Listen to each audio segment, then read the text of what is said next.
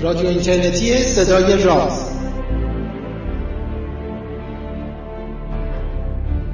سلام روز و روزگارتون خوب و خوش و فرخنده. من پژمان نوروزی از تهران. برنامه 28 صدای راز رو براتون مهیا کردم. موضوع برنامه ما به ویروس زیکا و موضوع اپیدمی های بزرگ تاریخ می‌پردازه. این برنامه با حمایت خبرگزاری علم و فرهنگ سینا پرس برای شما بازپخش میشه.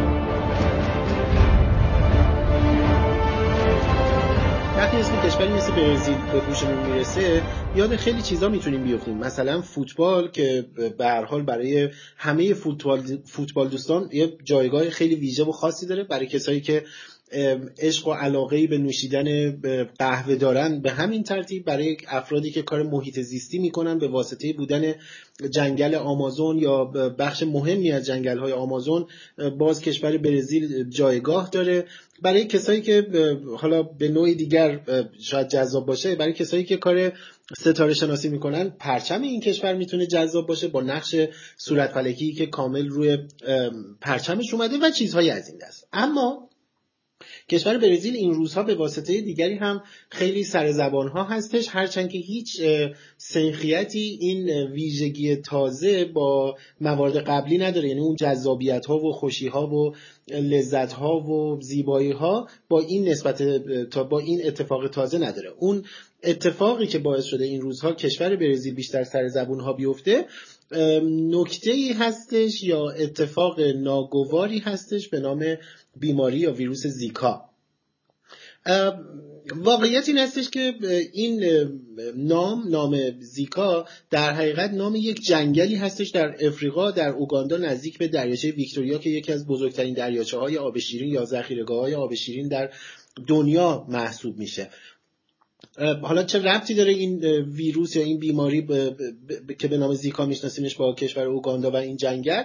واقعیت این هستش که چیزی نزدیک به یعنی در سال درستتر بخوام بگم 1947 میلادی اولین بار پشه ای رو در حقیقت ویروسی رو توی بدن یک میمونی پیدا کردن در که توی اون جنگل زیکا زندگی می‌کرد و به واسطه همین این ویروس نام زیکا رو به خودش گرفت. این ویروس در حقیقت بیماری خیلی وحشتناکی تولید نمی‌کنه. این نکته خیلی مهمه. که بدونیم بیماری زیکا ویروس بیماری که به واسطه ویروس زیکا منتقل میشه چیزی مثل مثلا ابولا یا اچ آی وی ایدز نیستش که بخواد انقدر ترسناک باشه وحشتناک باشه. اما یعنی اینکه انقدر چیز نیست خود خود بیماری برای من نکته ای رو ایجاد نمی‌کنه. برخلاف عرض کردم مثلا مثل ابولا یا اچ که در نهایت می‌تونه حالا خیلی سریع یا خیلی بطعی و آرام به مرگ بیمار منتج بشه این ویروس زیکا چیزی که ایجاد می‌کنه در حد چیزی نزدیک به یک سرماخوردگی خفیف هستش. سردرد درست می‌کنه یه سری راش پوستی و نمیم علائم پوستی و جوش های کوچیک کوچیک روی پوست بدن زده میشه. یه ضعف عمومی نچندان عجیب غریبی داره. اگر یه خور پیشرفته تر باشه یا قوی تر باشه یا مثلا سیستم ایمنی بیمار ضعیف تر باشه ورم ملتهمه چشم رو درست می‌کنه. این بافت ملتهمه چشم ورم می‌کنه یه مقدارم درد مفاصل یعنی بکنید شناسه هاش تقریبا مثل یک سرماخوردگیه و چیزی نزدیک مثلا 7 روزه هم حد اکثر خوب میشه. بین دو تا 7 روزم این علائم هست و بعدم قضیه تموم میشه و میره پی کارش. بنابراین خود زیکا خیلی چیز وحشتناکی نیستش. اما یک نکته این وسط وجود داره. یک رابطه البته نه چندان تنگ و تنگ دارم اشتباه میگم شاید. رابطه تنگ و تنگ وجود داره. حالا بعد میگم که چرا این اشتباه رو کردم یا منظورم چی بودش. بین اینی که اگر کسی که ناقل این ویروس هست یعنی این ویروس رو گرفته باردار نباشه واقعا مشکل حادی براش ایجاد نمیشه. اما اگر باردار باشه یک اتفاق بد درست میشه و اون هم سندرومی به نام خردسری یا کوچیک بودن جمجمه یا اون چیزی که ما به نام میکروسفالی با نام انگلیسیش راحت تر شناخته میشه نام لاتینش شناخته میشه میکروسفالی درست می‌کنه برای نوزادی که داره به دنیا میادش. این تیکه هستش که خیلی آسیب رسان هست نسل آینده رو تهدید می‌کنه. در بسیاری از موارد این اتفاق افتاده. یعنی کسی که ویروس زیکا رو داره زیکا رو داره در حقیقت اگر باردار باشه یعنی مثلا توی همون یکی دو ماه اول بارداری قرار گرفته باشه و ویروس رو دریافت بکنه یا ویروس در بدنش گسترش پیدا بکنه اون موقع احتمال اینه که بچهش اون نوزادش جنینی که داره در بدن مادر رشد می‌کنه تبدیل به یعنی دارای مشکل میکروسفالی باشه خب خیلی جدی میشه. برای همین هستش که مثلا مقامات محلی ابتدا و بعد سازمان بهداشت جهانی WHO اعلام کردن که بهتر اینه که کسایی که توی منطقه دارن زندگی می‌کنن در منطقه‌ای که شیوع ویروس زیکا هستش خیلی بارز هستش بهتر این هستش که اگر می‌خوان بچه دار بشن یه مقداری دست نگه دارن و تجدید نظر کنن تا این موجش بگذره یا شرایط کنترل بشه. حالا نکته خیلی مهم این هستش که ویروس زیکا در حقیقت ما براش واکسنی هنوز نداریم. درمان ویژه‌ای براش انجام نشده. ولی راه حل منطقی وجود داره که ما بتونیم اینو کنترلش کنیم و بعد حتی شاید بتونیم ریشه کنش بکنیم. اون همین هستش که اون عامل یا موجودی که در حقیقت داره این ویروس زیکا رو منتقل می‌کنه رو بتونیم نابودش بکنیم و از بین ببریمش.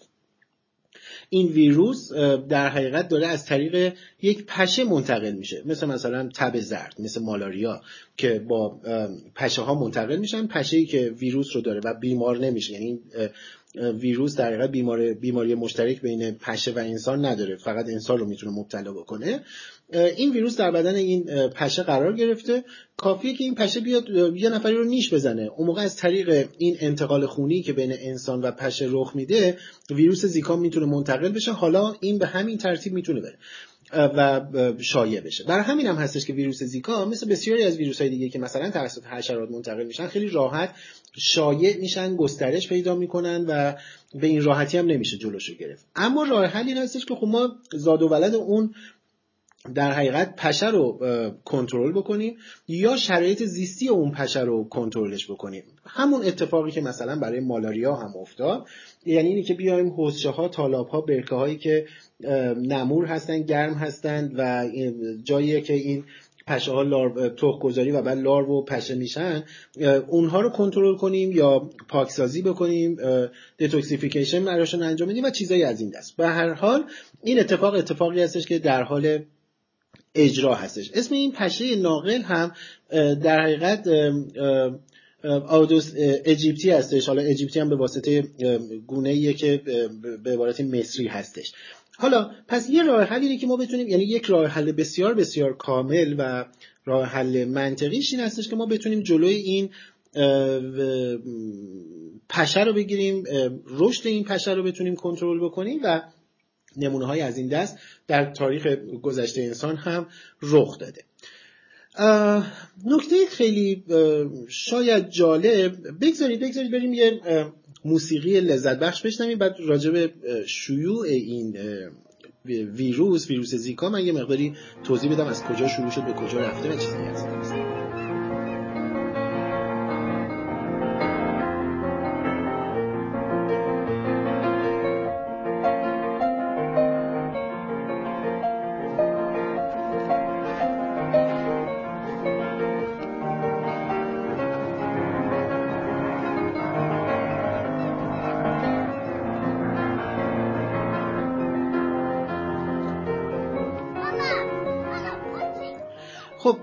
اگر بخوام که درباره شیوع این بیماری ویروس زیکا و بیماری های مرتبط باهاش صحبت بکنیم. اول از همه خوبه که یه اتفاقی رو یا یه واژه‌ای رو بتونیم تعریف مناسبی ازش داشته باشیم. تعریفی به نام همهگیری یا اپیدمی.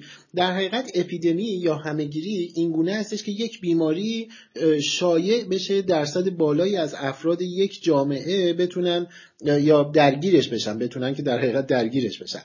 ما به این نوع بیماری یا این اتفاق میگیم اپیدمی. یه واژه دیگری داریم به نام پاندمی.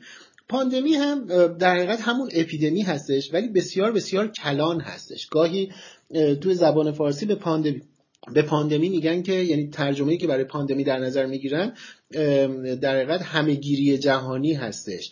یعنی اینی که دیگه کار از یک منطقه یا یک نژاد یا یک گروه میگذره و افراد بسیار زیادی رو در سرتاسر سر یک منطقه وسیع مثل مثلا حتی کل کره زمین به نوبت می‌تونه درگیر بکنه یا همزمان درگیر کنه. پس بنابراین ما دو تا واژه داریم. با عنوان پاندمی و اپیدمی که پاندمی گفتم میشه فارسیش به عبارتی مثلا شاید بتونیم بگیم همهگیری جهانی.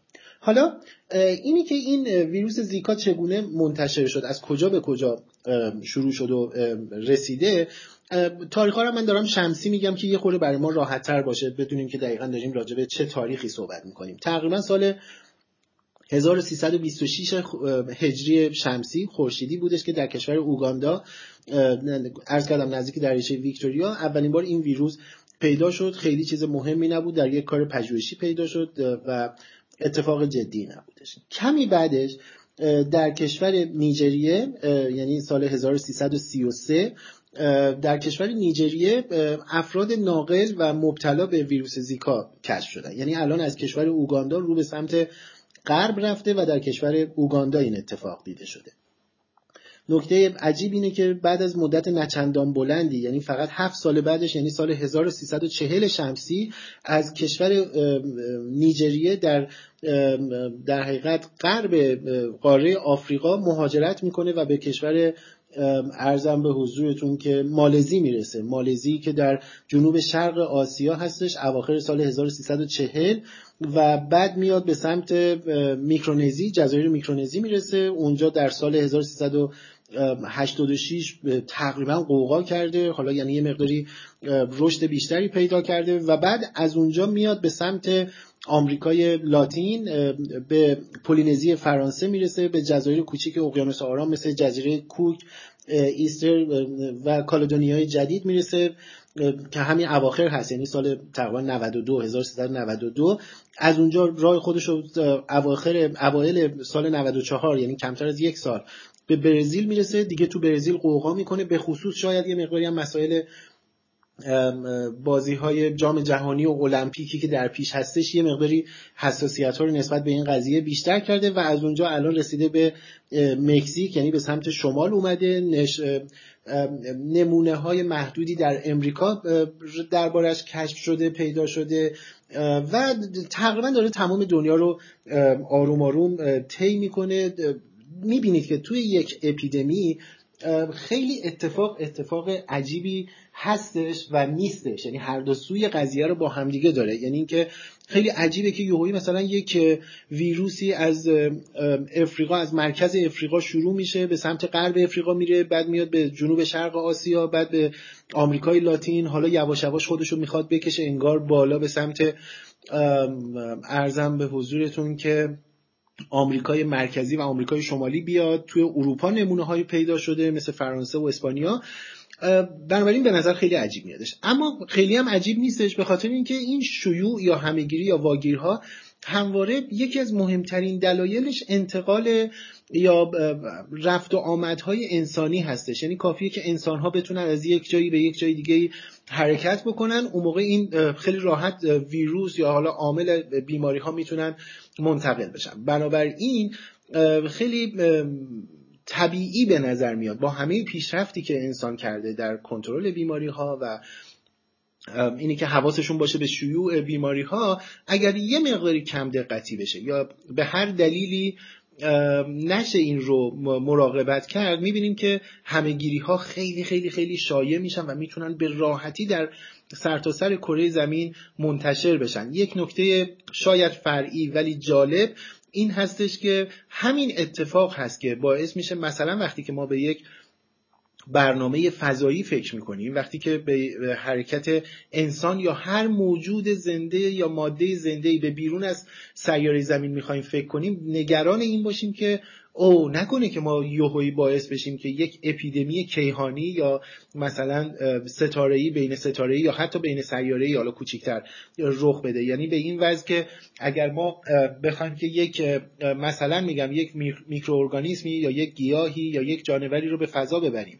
یا مثلا به سیاره مریخ بفرستیم خب اونجا می‌تونه ناگهان دچار یک اپیدمی عجیبی بشه به خصوص که هیچ آمادگی تاریخی قبلی حافظه زیستی تاریخی وجود نداره که بخواد جلوی اون بیماری یا عامل زیستی رو بگیره و ناگهان مثلا سیاره مریخ مملو و از یک باکتری بیماریزا یا کشنده یا یا هر چیز دیگه ای بشه.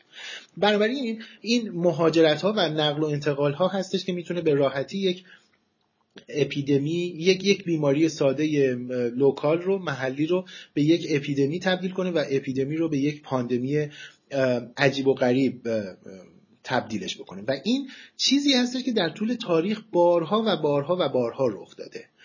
یعنی اینه که ما در طول تاریخ بارها داشتیم بیماری هایی رو که شاید در حالت عادی انقدر وحشتناک نیستن ولی چون تبدیل به یک پاندمی شدن بخش بزرگی از دنیا یا کره زمین یا یک بخشی از یک قاره یا یک کشور رو حتی درگیر کردن و فجایع انسانی بزرگی رخ داده.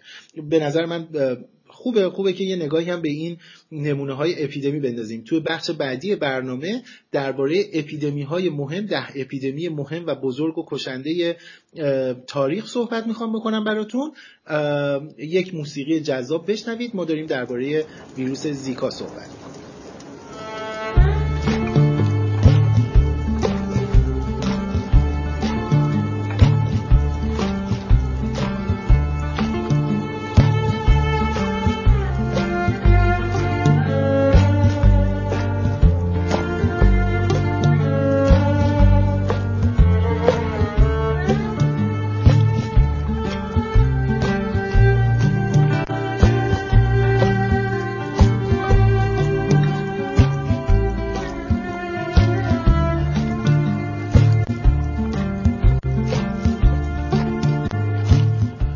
در 28 مین برنامه از برنامه های رادیو راز و در بخش سوم این برنامه می‌خوام که به ده اپیدمی یا شاید به نوعی هم پاندمی های بزرگ دنیا و مؤثر و مهم دنیا اشاره بکنم.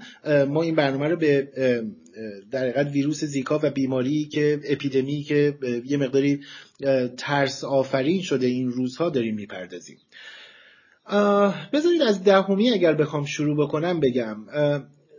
رتبه دهم اپیدمی های بزرگ دنیا در حقیقت مربوط به حدود فاصله بین سالهای 1500 میلادی تا 1900 میلادی برمیگرده. در حقیقت بیماری ای که بین بومیان امریکای شمالی سرخپوستان امریکای شمالی رایج بود. قبیله هایی مثل ماندان ها نمی‌دونم چروکی ها اینا رو درگیر کرد و چیزی نزدیک یک سوم اونها رو به مرگ رسوند. یعنی تقریبا سی درصد جمعیت بومیان امریکا رو کاهش داد در این فاصله حدود 400 سال. و می‌دونیم که آبله جز بیماری های مهم تاریخن که اپیدمی های خیلی وحشتناکی رو در حقیقت در سرتاسر سر دنیا ایجاد کردن. یه رتبه پایینتر یعنی نزدیکتر یا شاید یه خورده وحشتناکتر و خطرناکترش pandemic به نام pandemic وبای سوم یا pandemic سوم وبا هستش که در فاصله سالهای 1846 تا 1863 میلادی رخ داد. از هند آغاز شد آروم آروم به سمت افغانستان اومد.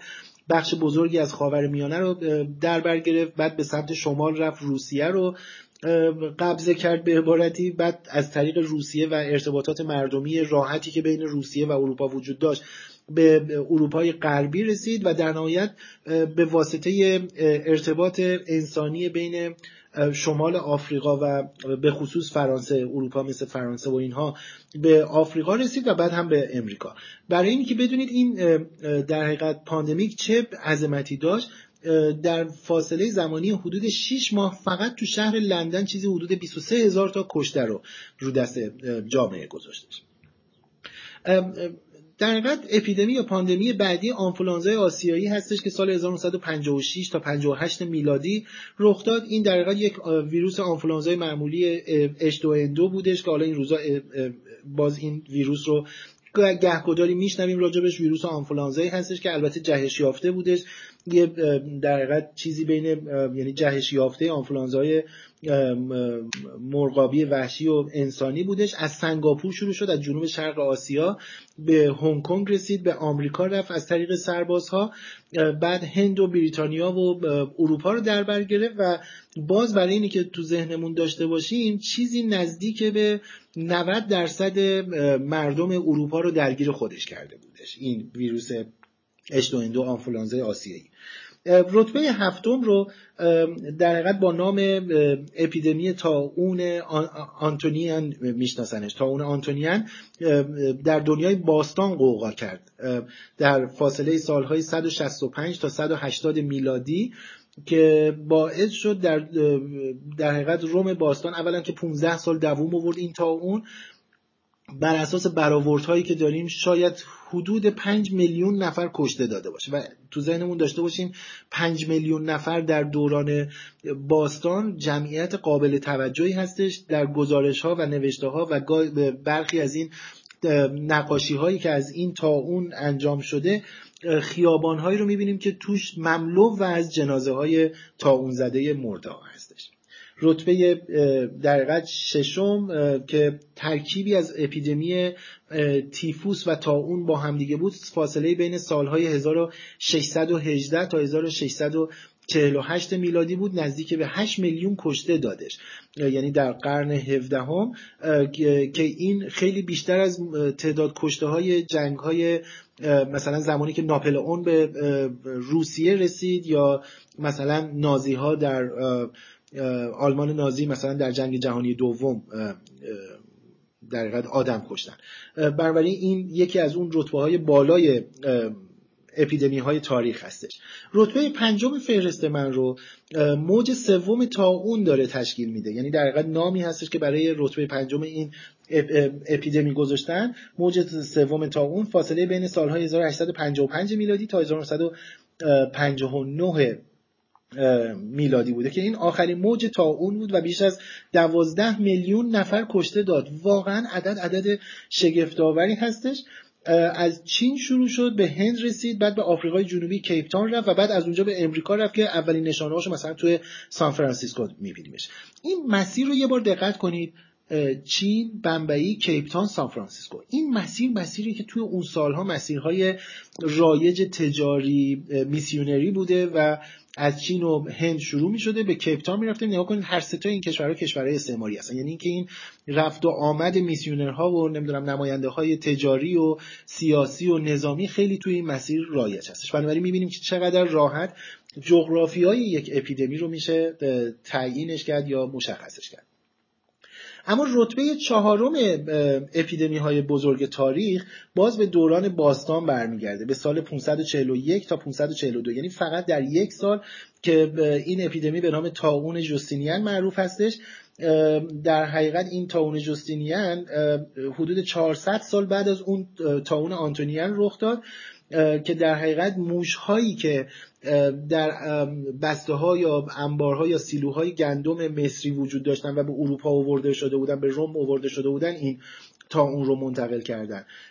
که گاهی عنوان میشه اینو باید حالا اعتبار سنجی بشه این عدد گاهی عنوان میشه که تا 25 میلیون نفر آدم رو در یک بازه زمانی نچندان بلندی کشته.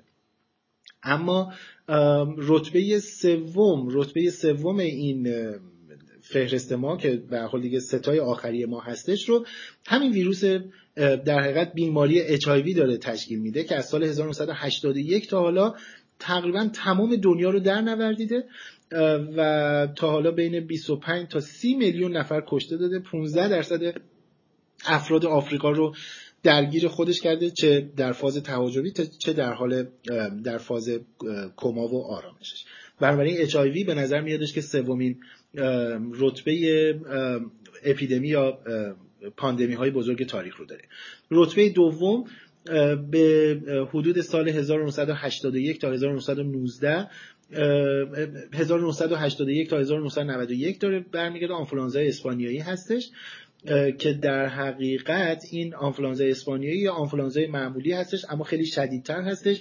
تمام شهرهای بندری بزرگ دنیا از بوستون تا شهرهای بندری فرانسه، فریتان سیرالئون و جای از این دست رو درگیر خودش کرد و چیزی نزدیک 500 میلیون نفر کشته رو در از خودش به جا گذاشت. و در نهایت رتبه اول همون چیزی هستش که همه ما شاید به عنوان یکی از مهمترین نمونه های اپیدمی تاریخ توی فیلم ها داستان ها حافظه تاریخی ما خیلی اینو راجبش صحبت شده و می‌شناسه.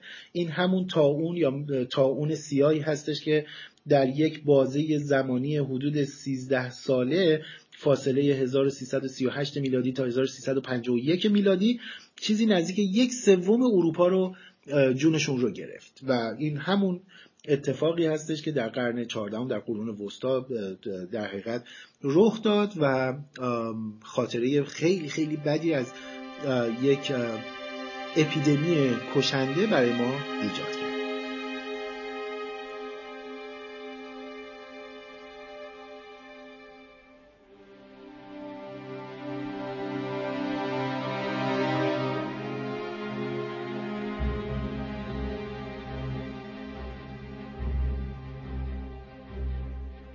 در روزهای پایانی سال 1394 برنامه 28 رادیو راز رو من پژمان نوروزی از تهران از یک سوی اقیانوس براتون مهیا کردم. امیدوار هستم که از این برنامه لذت برده باشید. اگر این گونه هست حتما شنیدنش رو به دوستانتون هم توصیه کنید. شما می‌تونید تمام برنامه های پروژه راز آن برنامه هایی که خواندنی هستن دیدنی هستن شنیدنی هستن رو همه رو یکجا روی وبسایتمون با آدرس projectraz.com ببینید بخونید و بشنوید و به دوستانتون هم توصیهش بکنید. موسیقی هایی که توی این برنامه شنیدید به ترتیب از ابتدا موسیقی متن فیلم شاه آرتور اثر هانسیمر موسیقی متن پیانو اثر نیمان و آهنگی از آلبوم لالیورونا از کارهای لاسا دوسلا و همینطور موسیقی انتهایی همین موسیقی که الان دارید میشنوید موسیقی متن فیلم پزشک اثر فرنزه روز و روزگارتون خوب و خوش و فرخان